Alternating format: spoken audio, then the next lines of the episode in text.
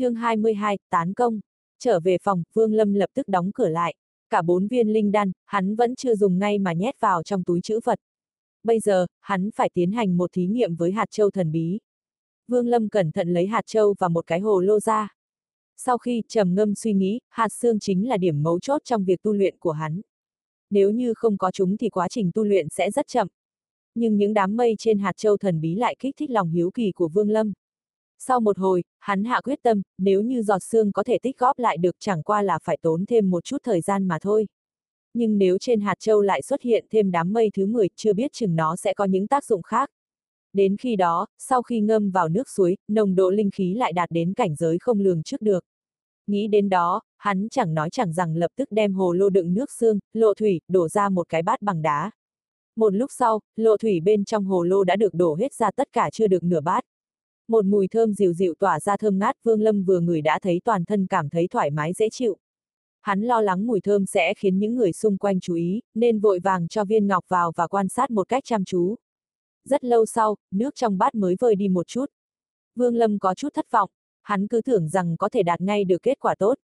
Nhưng cũng may là hương thơm từ trong bát đã biến mất. Vương Lâm trầm tư hồi lâu, đem chiếc bát đặt dưới giường rồi khoanh chân ngồi ở trên giường. Hắn cầm trong tay một viên hạ phẩm linh thạch bắt đầu hấp thu. Hơi thở một dài ba ngắn dần dần trở nên đều đặn. Mặc dù trong hai tháng nay hắn không có hấp thu linh khí, nhưng đối với phương pháp hô hấp đó thì đã không còn như trước đây nữa. Bây giờ hắn đã quen với cách hít thở đó. Bình thường cho dù không ngồi xuống, nhưng hắn vẫn duy trì phương pháp hít thở như vậy.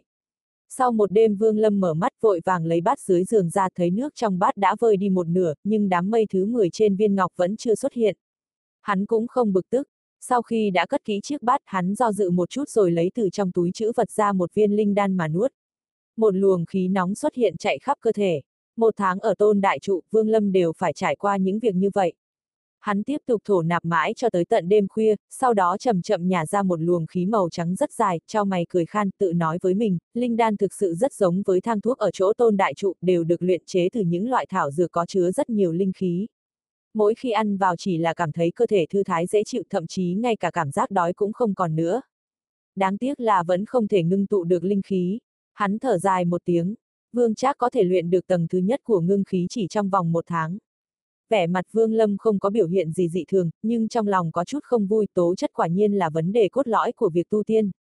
Nhưng với tính cách của Vương Lâm, hắn sẽ không bao giờ cho phép mình từ bỏ. Hắn tự an ủi mình có được linh ngọc linh khí thì không thiếu. Tuy bây giờ chưa thể ngưng tụ linh khí, nhưng kiên trì luyện tập thì sẽ thành công thôi. Thời gian, Vương Lâm cắn môi, hít một hơi thật sâu sâu. Hắn lấy chiếc bát từ dưới giường ra, nước trong bát chỉ còn một chút. Tuy nhiên đám mây thứ mười trên viên ngọc thì vẫn chưa thấy đâu. Hắn lại vội vàng lấy chiếc hồ lô đựng lộ thủy ra. Lần này dịch thể hơi nhiều, đổ đầy bát mà vẫn còn một chút. Vương Lâm tu một hơi hết luôn chỗ dịch thể còn thừa, rồi tiếp tục thổ nạp. Lần này trong cơ thể trào dâng một dòng khí nóng mãnh liệt hơn tất cả những lần trước.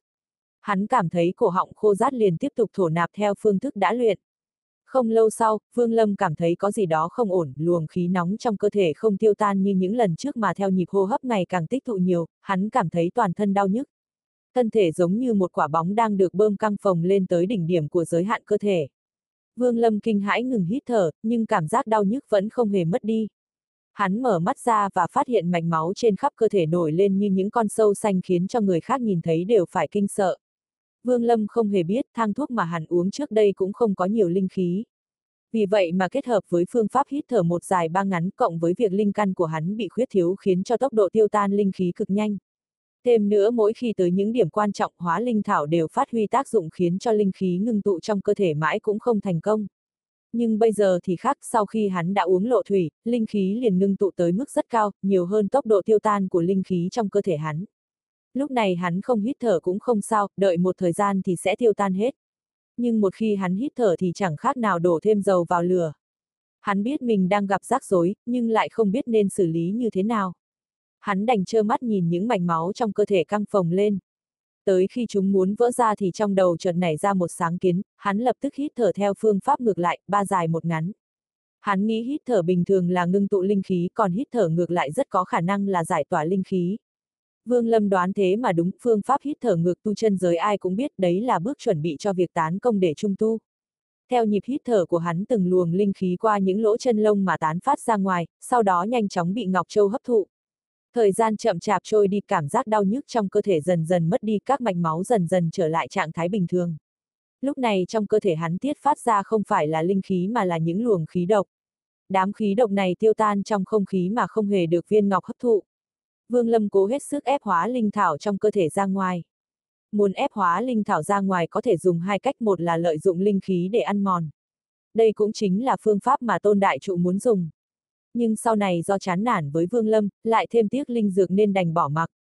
Phương pháp thứ hai chính là tán công, đem tất cả linh khí trong cơ thể tiêu tán ra bên ngoài rồi tu luyện lại. Sở dĩ Tôn Đại Trụ không sử dụng phương pháp này là vì linh khí trong cơ thể Vương Lâm không đủ, không thể đạt tới yêu cầu của tán công. Quá trình tán công mất một ngày một đêm, Vương Lâm không chịu được ngã xuống giường. Trong lòng hắn thầm cảm thấy may mắn vì vẫn còn giữ được mạng nhỏ. Hắn quyết định sau này không được uống lộ thủy một cách bừa bãi. Thấy đầu óc không tỉnh táo, cơ thể mệt mỏi, hắn liền lăn ra ngủ.